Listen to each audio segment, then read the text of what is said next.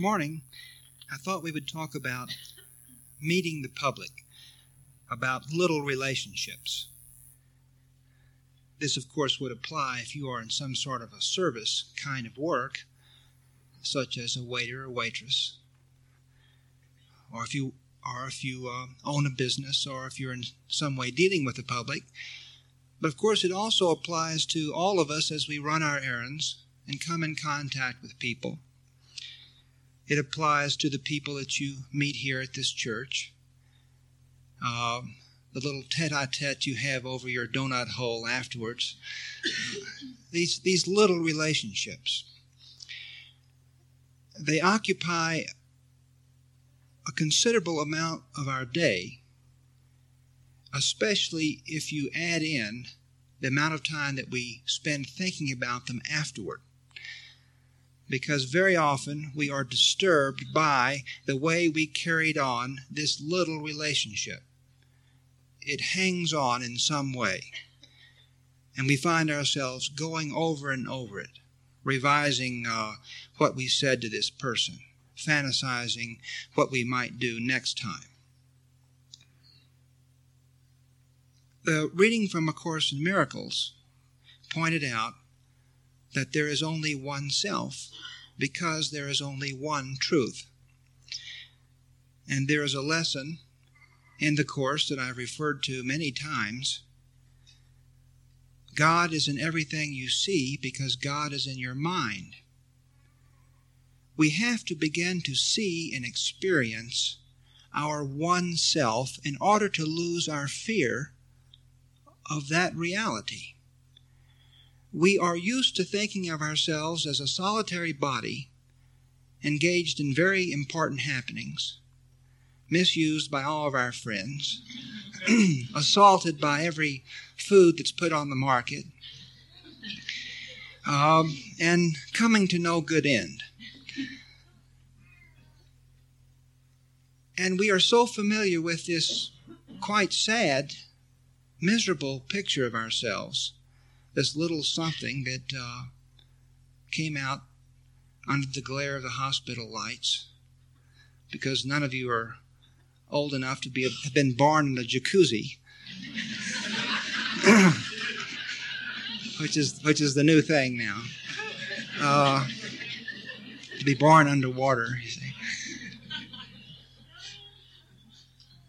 and that this is uh, where you started, and there are these uh, there's all this hope in the beginning, and then the hope is dashed, and it's sad, and it ends as painfully as it began for most people, and we are familiar with this, and we've got our favorite chair where we watch uh, Howard and Don and and so forth, but there has to be more. And there's this nagging memory that surfaces at times.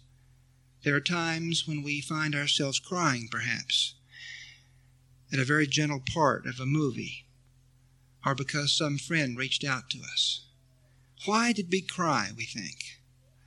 Or why did the de- tears begin to come to our eyes? We wonder. And we push this back down, this ancient memory because we know in our heart that there is a place from which we came and toward which we are now heading. We sense a brotherhood and a sisterhood in the little bobbing heads that are in front of you and the, and the coughs that occur behind you. And every once in a while, we look into these little holes in the front of the of other people's heads. And we see something quite familiar terror.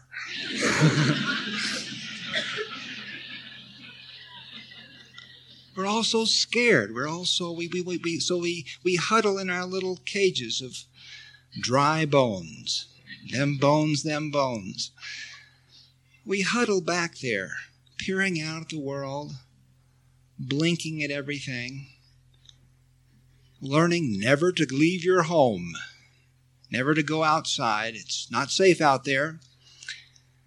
Lock your door when you go through such and such a neighborhood.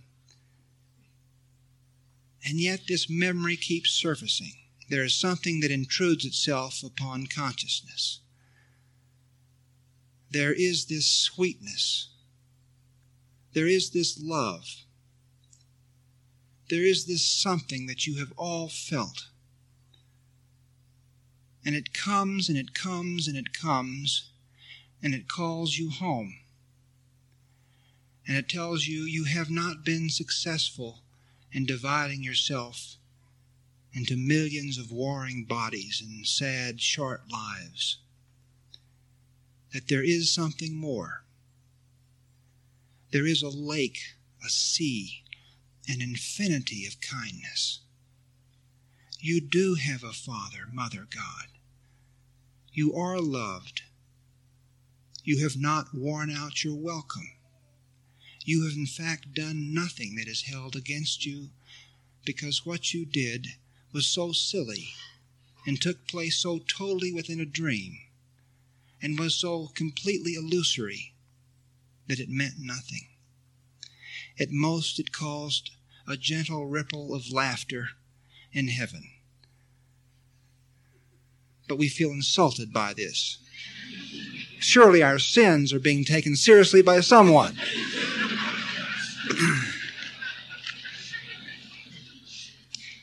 no, we are told, forget all that and come home. Forget all that and stop judging your brother and your sister. When you come to see that you have nothing to fear from innocence, when you wish to talk about and think about only innocence, when you wish to look around this world and see only innocence, then you will be ready for heaven. For heaven is a place where there is only innocence. And it is here, it is before us now.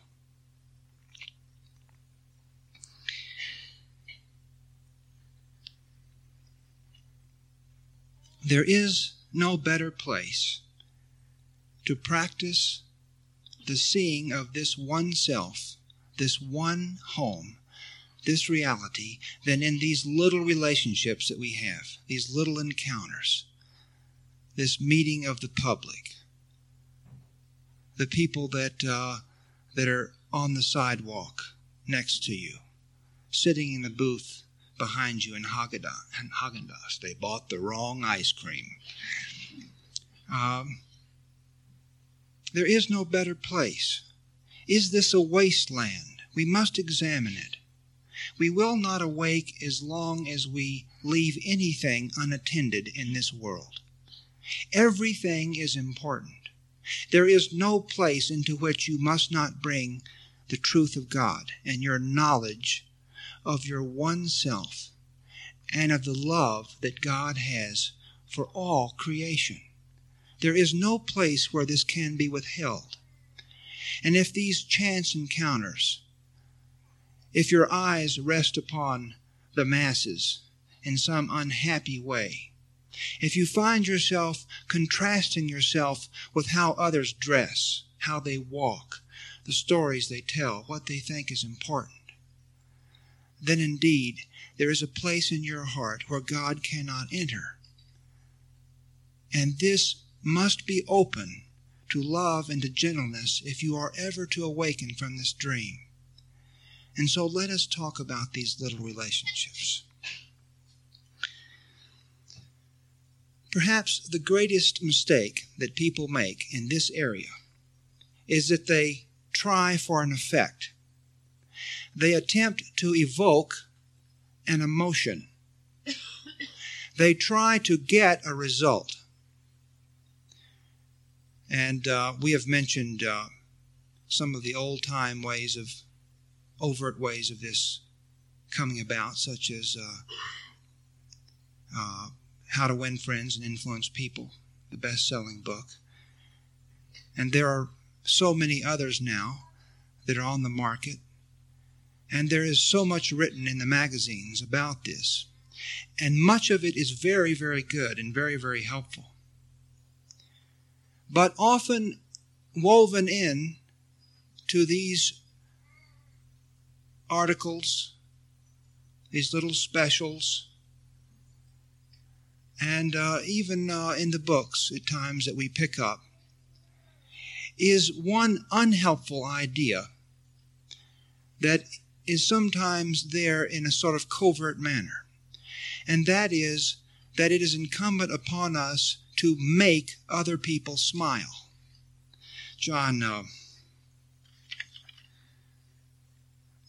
John has learned how to. John, for those of you who don't know, is uh, our four-year-old boy. He has learned how to smile. Uh, this is a very terrible thing if you want to take photographs of a four year old boy if they know how to smile. His grandparents uh, came into town uh, these last few days and uh, brought their camera and everything and made the mistake of telling him to smile. John's idea of smiling is to, I don't know quite how he does it, but he manages to actually hide all of his lips. He has no lips at all it looks as if at birth uh, his mouth was sur- surgically cut into his into his face. And uh, in addition to this, I told you uh, about a year ago the rage among uh, two and three year olds was baby talk. Um, and I, some of you remember the story I told about this. Well, he's now progressed from baby talk. Evidently, the rage now among four year olds is phonetics.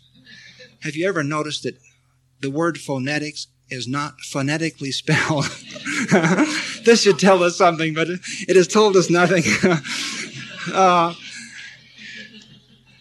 and so, uh, of course, what you do is, of course, you, you sound out each word. Uh, so you have the b, b, b, b words like b, b, b, baby. And so this is, of course, is the way all the four year olds are now talking because this is what's done on Sesame Street and Electric Company and so forth. Well, John uh, occasionally adds this to the smile. Uh, smile, smile, smile, smile. Which is very embarrassing and, you know.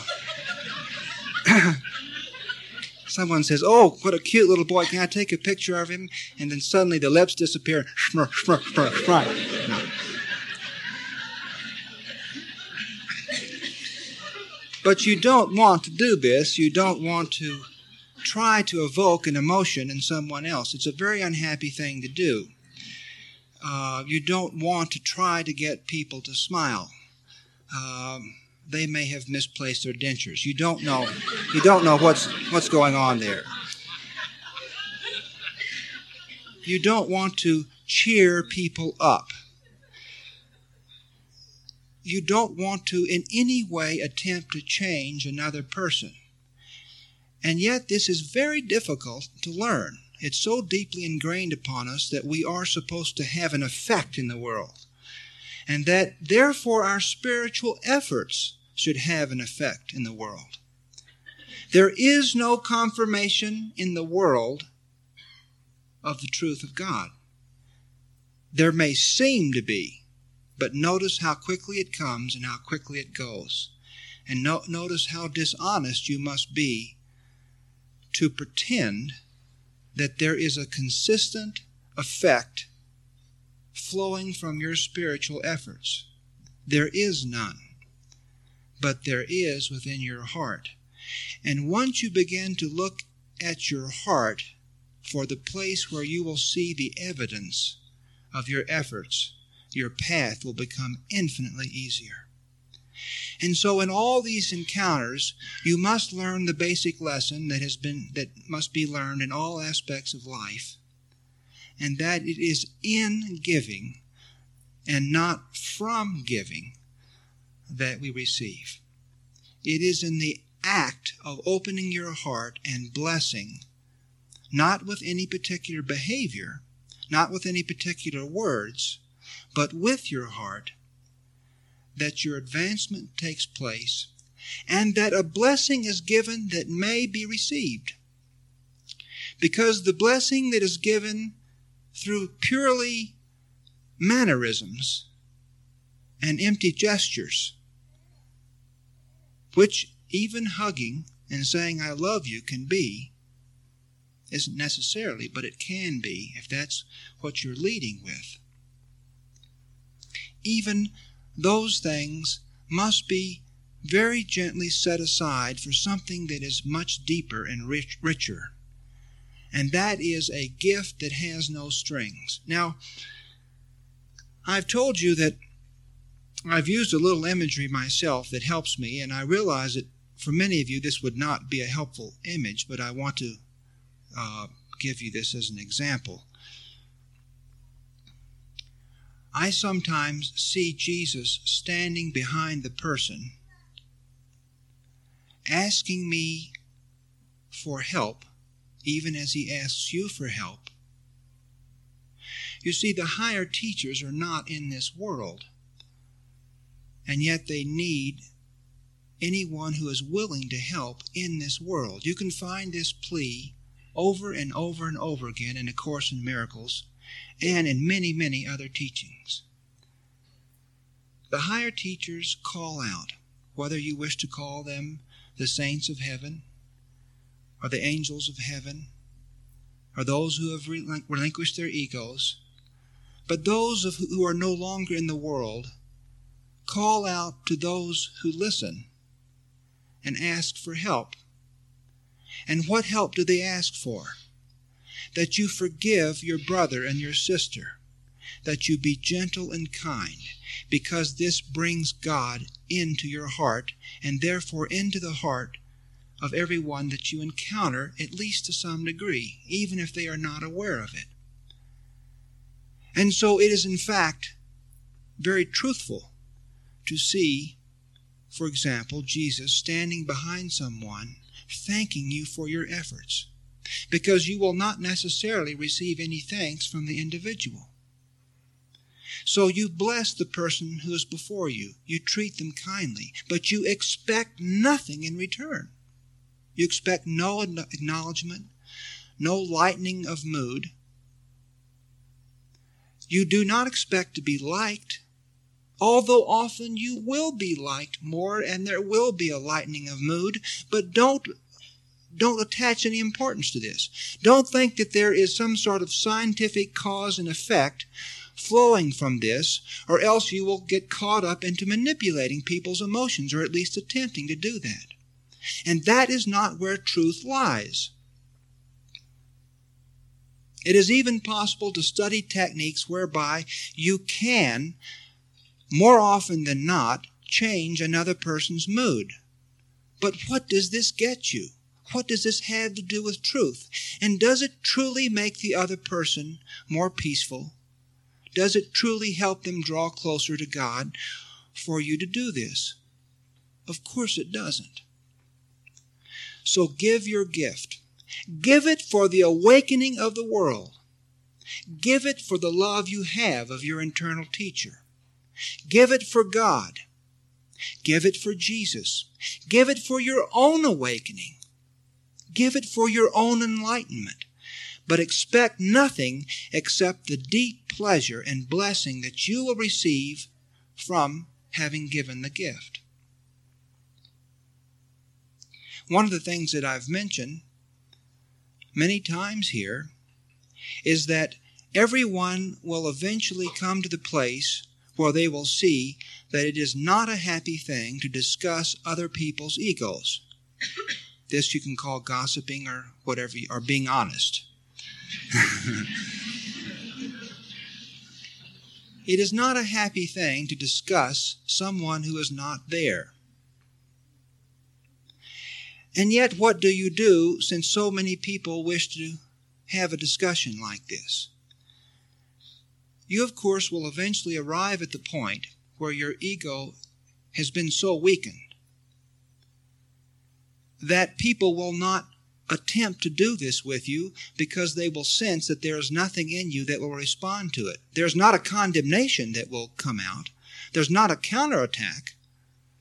And it is never a good idea to call someone on this and to say, I don't do that, or you shouldn't be doing that, or in indirect ways to criticize the person, such as adding something good about them as soon as they've said something bad.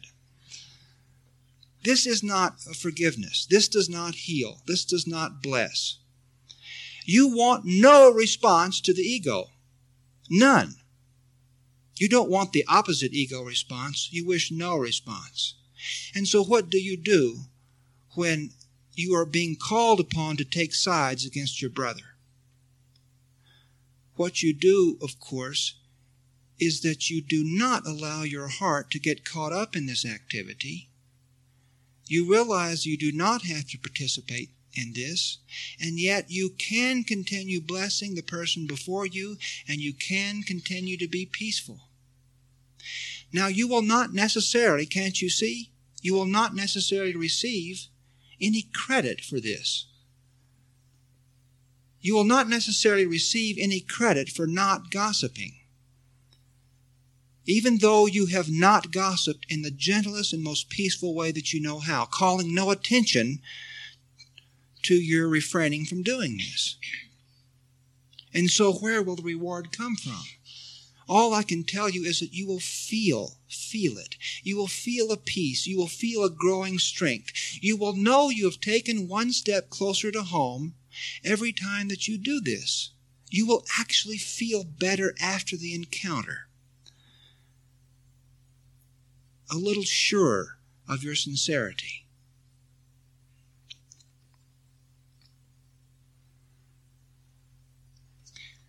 Perhaps the second mistake that is most prevalent in dealing with the public in these little relationships, aside from trying to evoke an emotion,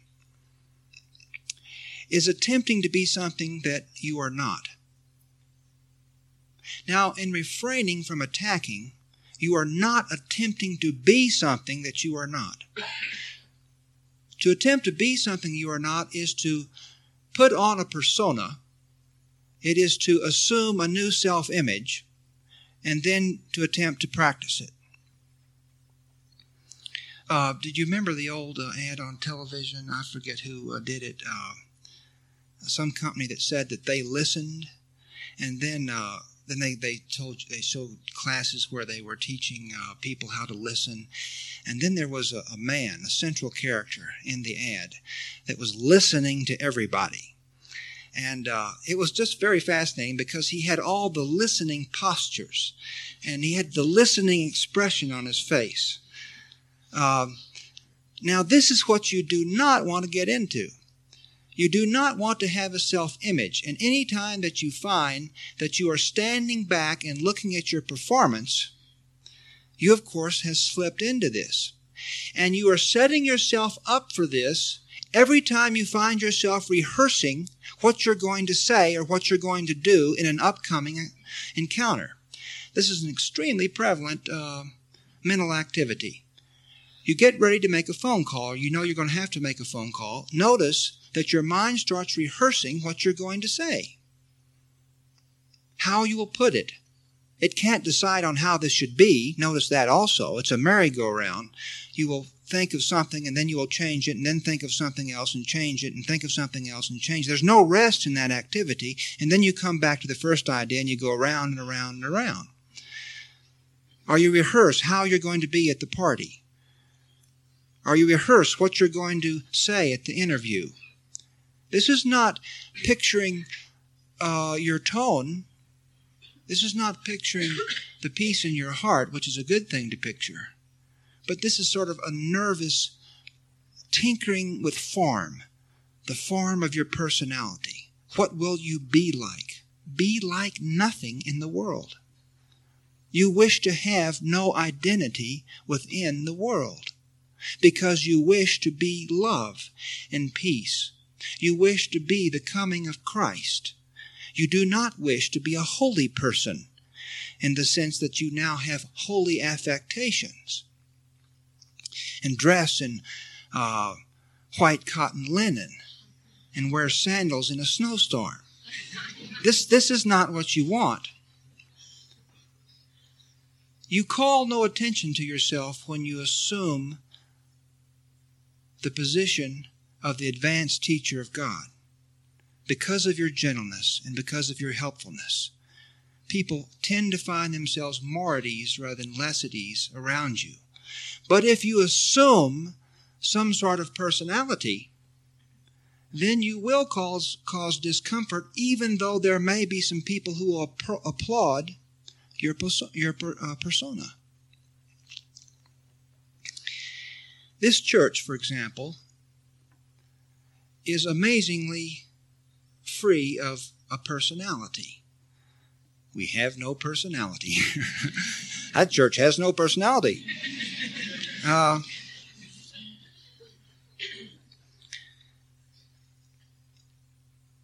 there are things that we could do to have a personality at this church. We could have official greeters. Now, some people would like this and some people wouldn't. Some people are relieved by the fact that there aren't official greeters. We now have simply the policy that anyone who would like to stand out there and say hello to people is welcome to do that, and there are people who do that, and that's wonderful because it's sincere. They love doing it. And perhaps you will feel welcomed if someone does that. But, but do you see, to make this a policy, and to assign someone this job. I'm not saying that other organizations shouldn't do that. I'm just saying that the reason that we don't do that here is that it forces someone to be the way they are not. And therefore, there is a certain insincerity and a certain development of a self image that takes place.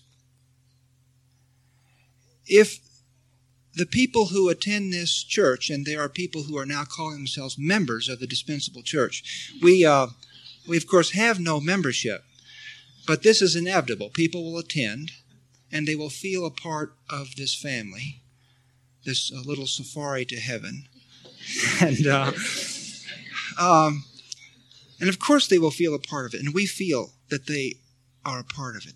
Gayle and I feel that that there's definitely a family that is developing here, that there's definitely friendships here, that it has no boundaries, that it is that there is no clique uh, uh, here, but that there is a gentle coming together of a few people of like mind who join hands and help each other. If this group would fulfill my wish, you would not be able to distinguish anyone who attends the dispensable church because it has nothing to do with behavior. What, what this church uh, speaks about and what the Course in Miracles talks about. So develop no particular behavior, no particular personality, but do become more peaceful and more kind, and do work as hard as you wish at being more peaceful, more gentle, and more kind. And so the comment that I often do here is you have no idea how much so and so has changed since they started attending the dispensable church. And then I'll ask them, what do they mean by that? Well, they don't get angry as much as they used to. They, they seem to uh, go along in a much easier manner. They seem more relaxed. That kind of comment. This is a beautiful, beautiful thing for this to happen because this is what we want to happen. We want the transformation to begin in the heart and flow outward in the most gentle, inconspicuous way possible so that we are in a position to help someone else. If you are conspicuous, if you in any way distinguish yourself from someone else, you of course are separating yourself from them. You are saying, I am not your brother and your sister. I am, I know more than you. I am further along than you. And how can there be any joining if someone feels that you think that you are different from them? That's why it is never a good idea to take issue with someone else, to argue with someone else's opinion, or to try to talk someone out of what they have decided to do. It is far better to support someone in what they have decided to do and be their friend than it is to point out what we think may be their mistake. It always pushes someone further in the wrong direction to make them feel criticized. It always helps them at least a little to make them feel loved and accepted. So never be what you are not. Never have an affectation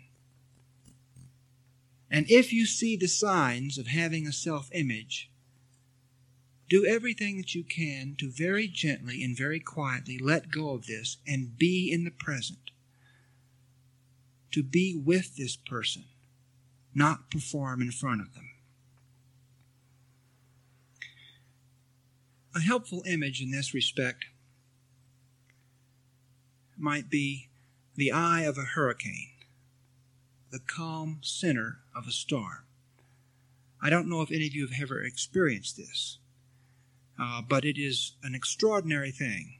For example, in a hurricane, one of these tropical cyclones, that there can be tremendous devastation entire trees being uprooted, uh, roofs coming off houses, cars being toppled over, and so forth. And then suddenly there is complete stillness. And this stillness may last a few minutes, it may, it may last half an hour, and then the storm returns. An absolutely calm center. There can occasionally be within this calm center a very gentle breeze, but it is, it is almost unnoticeable. It is just pleasant. In the morning, establish such a place for yourself.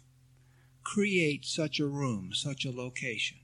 This is the purpose of your early meditation, your quiet time in the morning, which should come as, as soon as you as you can have it. There's something you must do first, then you must do that first. But as soon as you can, create this location. It is not too much to actually begin at this point to experience this as an actual place, an actual center in the storm. And it is from this center of peace, this room of light, that you operate during the day. And so, in these little encounters that you have during the day, return over and over to your sanctuary, your place of peace, your secret place of the Most High.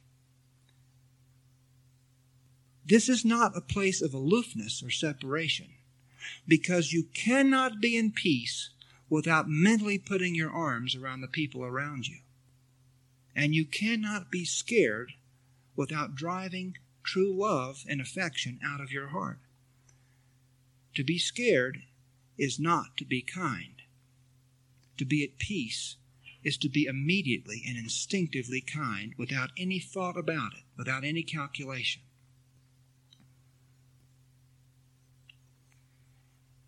It can be very helpful if you are in a job where you know that you're going to come in contact with people or you're getting ready to go out and you're going to go to several stores, or you're going to be at a party tonight, or whatever the thing may be. You're coming in contact with people.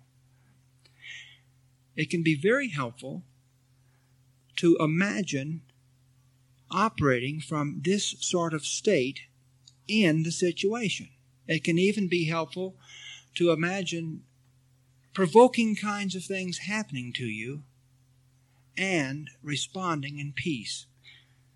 This you can do at any time during the day. It is especially good to do it before you enter an activity that you know is going to be difficult for you. It's very helpful to do this in the morning, to simply look over your day and prepare in this way. It puts in place strength at your hand.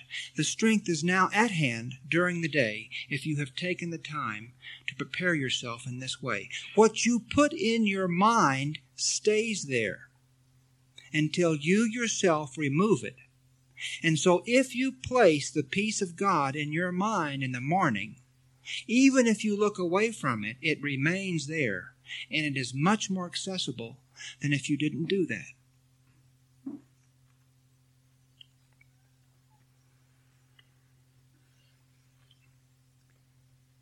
it of course naturally follows that if you are resentful about the people you are serving, if you are in a serving profession, if you're waiting tables or selling clothes or selling stocks and bonds or whatever you're doing, if you're rendering some service of any kind, even if you're counseling, even if you are a therapist in some way, if you are serving someone and you are resentful about the people you are serving, then of course you cannot bless yourself, you cannot be happy, and you cannot heal. And your function is a healer no matter what situation you find yourself. It is only when we forget that and think that we have to buy chicken necks or something, that this is our purpose, that the whole thing changes.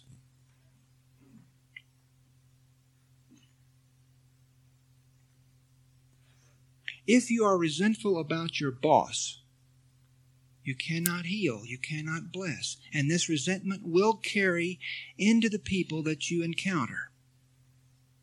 If you are resentful about your spouse, you cannot bless the guests who come into your house. Do not be resentful about the people you serve, and do not be resentful about the people you work for. And there is a grand tradition of being resentful about employees. Maybe many of you can remember this growing up. Perhaps you had relatives that complained endlessly about the person who came in to clean up the house, or whatever it may have been. We pick this up, and if we become tense, we fall back into the pattern. Everyone is innocent. And resentment is of no help to you. It will not make your way easier to be resentful. So, what do you do if you find you are resentful? What do you do if you find you've characterized the people you serve? If you have characterized the people in the office where you work? What do you do? If you see that that thought is there, for the sake of the awakening of the world, take care of it. How important is it that this world awake? How important is it that the children of God come home? Is it important enough that you leave the situation and get off by yourself for a second or two and get clear as to what you want to do, what you wish your purpose to be? How important is, is holiness to you? Why be afraid of it? Why not give yourself the time to be truly holy and gentle and kind.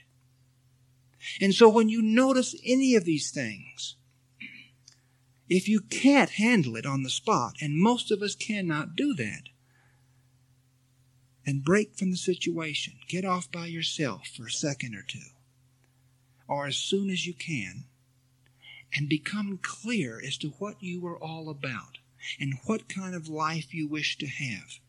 Go ahead and have the kind of life you want. There is nothing that keeps you from doing this except your fear. And what do you have to be afraid of by simply being gentle and kind and at peace and happy? What you may not realize is that a resentful thought is very narrow and confined. But a forgiving, a peaceful, a happy thought covers this world. This is not apparent. As you go along, it will become more apparent that you cannot fill your mind with any aspect of God without having it partake of the characteristics of God, one of which is infinity and allness and completeness. There is no blessing that you take into your heart that does not affect every living thing. And so take the time to be a blessing.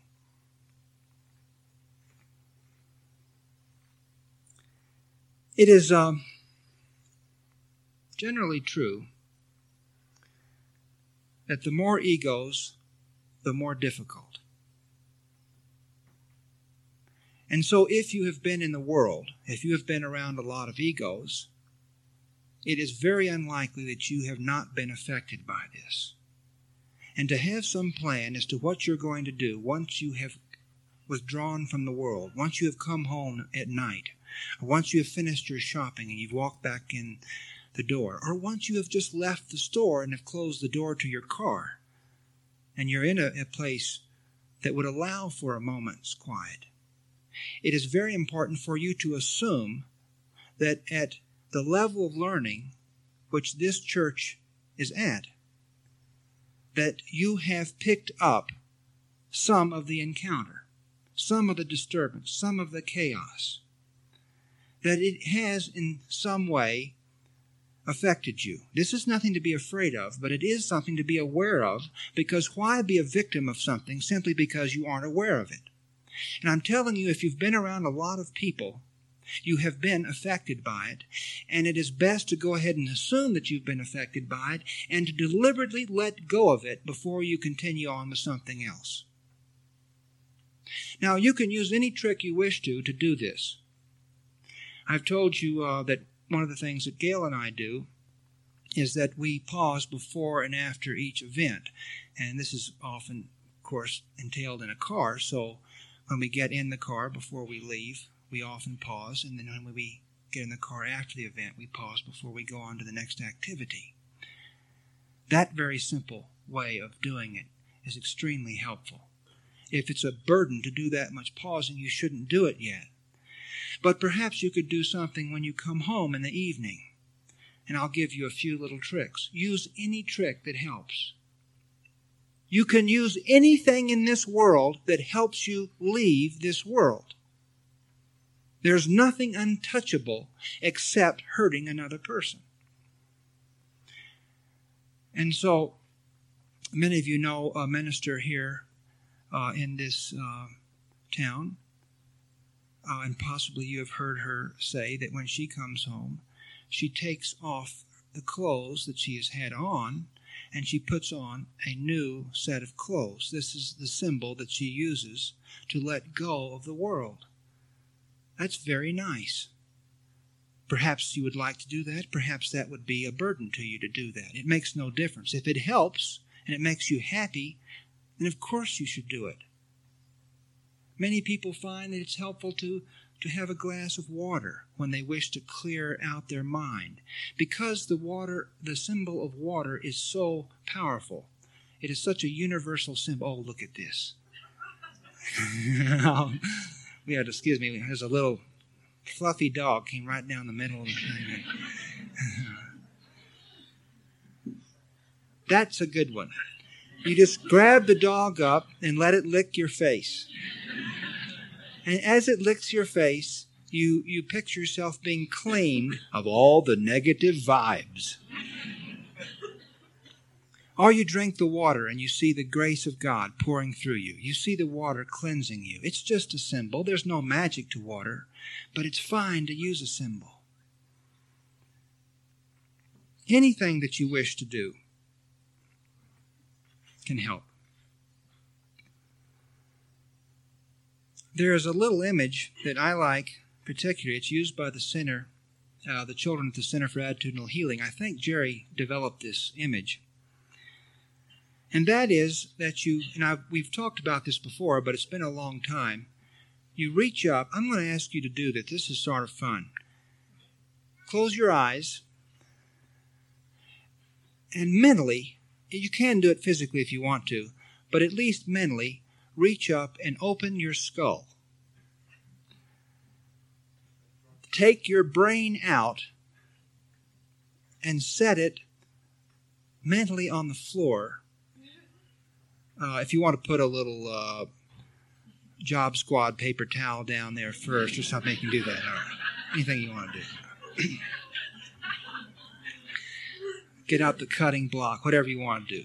But you set it there And you reach over mentally and you pick up a hose that has pure, pure water. Nice, it's a nice temperature. Now, first of all, you look at your brain and look at all the guck that you have picked up. You have, in fact, polluted yourself with multiple judgments as you went through this store, as you went through this day, you made little judgments, most of which were unconscious, but they lodged there as sort of a guck. And you can see it covering your brain now as you look down. And so you take the hose and you wash your brain. You and watch all the stuff, all the muddy stuff just float away. You see how that happens? It's just all going away. All the little crevices now are sparkling clean. Until finally there's nothing left except just one sparkling, clean brain. And now mentally you reach down, pick it up, put it back in your head, close your skull, and for God's sakes, arrange your hair. All right. Now, see, no one even knew. Your hair's all arranged. They didn't even know. Anything like that helps. You're just letting go of it. If you make the effort to let go of it, no matter what form the effort takes, it works because it is your purpose that heals you and not how you exercise it. So exercise it in the most delightful, fun way that you wish to. Anything that appeals to you is just fine.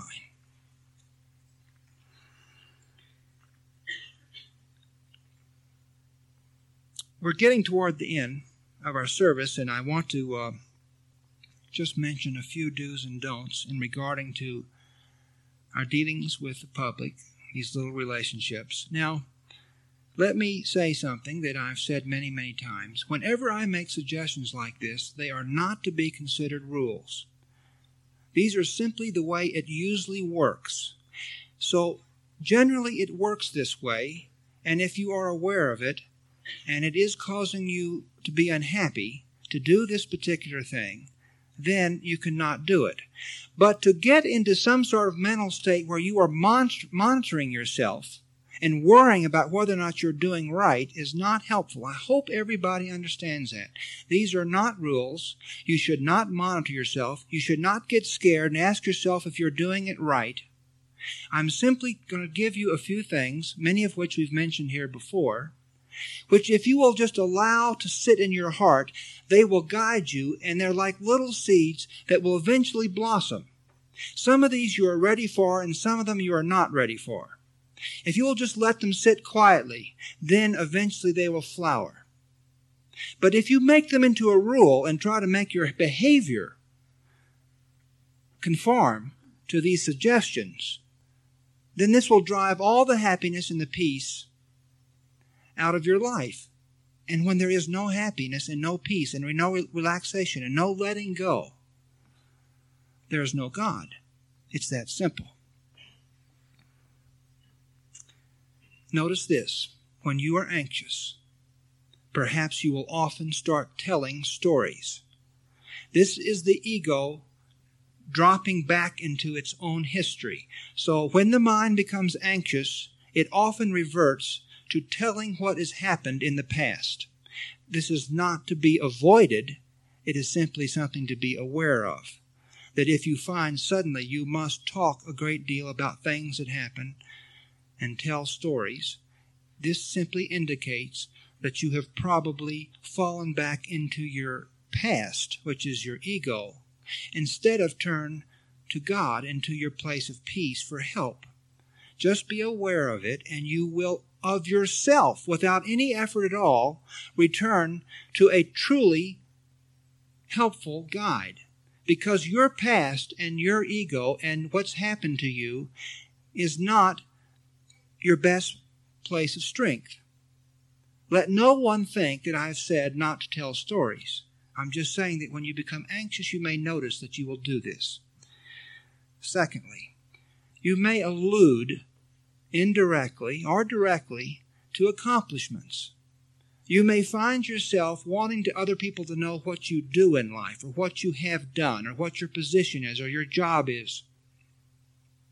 This simply indicates that you got scared and that you turned to strength to your personal past, your ego, your identity that you've established in the world. It will not help you. It is not strength. This is nothing to condemn yourself about, and you shouldn't suddenly shut your mouth in the middle of one of these things. Just watch it, you see. You may find that in, in dealing with people in general, and when you're afraid, you may start asking questions, rapid fire questions, or a lot of questions. Generally, to ask other people a lot of questions calls to their ego and makes the situation worse. You may feel that you've extricated yourself in some way by doing this, but notice that you have not brought the peace of God to your heart. The general rule is fill the air with peace don't fill the air with words. Another one. You may find yourself displaying your knowledge. You may suddenly find yourself trying to convince someone of a certain remedy or telling them about some article you read. You may find that a certain subject has been brought up and you think you know a lot about it. That is your ego. Only your ego thinks it knows more about some subjects than others, but we defend our ego. We defend our specialness. There's nothing to do about that except be aware of it. But if you think you have special knowledge or special expertise and the subject comes up, you will tend to rush in and defend what you think is your specialness. You will want to display your knowledge in this area or you will simply wish to direct the conversation into areas that you think you know a lot about. Don't stop yourself. Just be aware of it. Realize that there is a better source of strength than this. And that is Jesus. That is the Christ. That is your higher teacher. That is the love of God. That is your higher mind, whatever you wish to call it, whatever you wish to call that which watches over you and loves you so much and has brought you so far. Do you think you came this far by yourself? That's why you need not fear going a little further. That which brought you this far will take you the rest of the way. So just be aware. Just be aware that you have turned to a rather weak source of help. Another one is perhaps you will give advice. It is best never to give advice. Ever, ever, ever give advice. Generally, we're trying to change another person's opinion, and this is not a happy thing to do. If someone asks you your opinion, asks for advice, then you can give it simply and then shut up. One of the delightful things about Dr. Sham is he doesn't care whether you do what he tells you to do. You can just feel this. He just simply tells you to do it, and he doesn't remind you, he doesn't repeat it over and over. He doesn't ask you if you did it the next time you see him. He obviously doesn't care. He has let it go. He did the best he could. It is not helpful to try to badger someone into a, a new position. But when we are anxious, we tend to give advice. When we are anxious, we may tend to kid. It is generally not a happy thing to kid someone else. It's not that you can never do this. It's not that it couldn't be delightful, but generally there's a little edge to it, and it causes a little anxiety. And then, as we mentioned earlier, when we are anxious and around other people, there is a tendency in an attempt to get close to the people we are around because we do feel cut off from them to discuss other egos, to complain, and to attack something that we think the other person will agree on. This is not a happy thing to do, and the time will come in which you will feel no need to attack anything in the world to point out any fault. Don't stop yourself from doing it. Just watch and realize that perhaps you have not turned to the best possible source of comfort in this situation.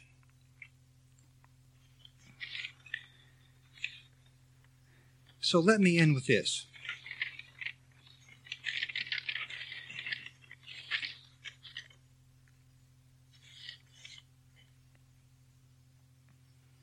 In dealing with people in general, in these little chance encounters, in serving the people in your job, in relating to your boss, in relating to all the hundreds of, uh, of faces that we come in contact with, that we see, that we rub shoulders with. Keep foremost in mind the unseen holiness within each person. And I'm going to ask you to close your eyes and watch this final image. There is within each person a brilliance. Perhaps it flickers, but it does not go out. This is the treasure that they have to offer themselves and that they have to offer others.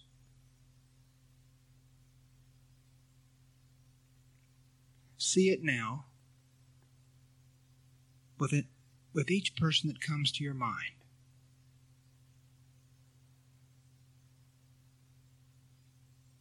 A light, a glow,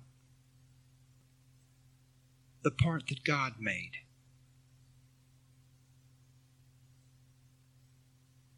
There is no one that does not have this innocence within them.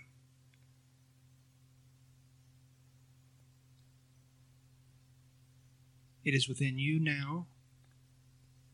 It is within your parents, your children, your boss, your employees.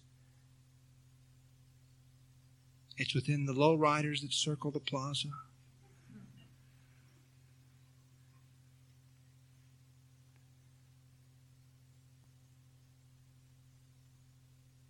It is unseen.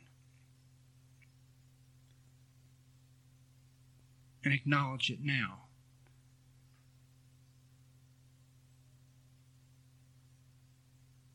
Say, I honor the child of God that is within you.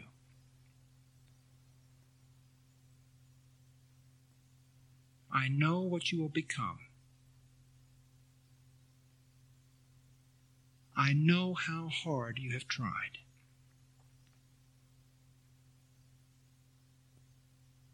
You are my brother. You are my sister. We will someday join hands and walk home together. If you do not realize this now, it doesn't matter. Because I will guard that sacred truth for you. And I will be your friend, dear child of God no matter what you may say, how you may dress, what words you may use, I will never hold your behavior against you. Because you're beloved of God and your home is heaven.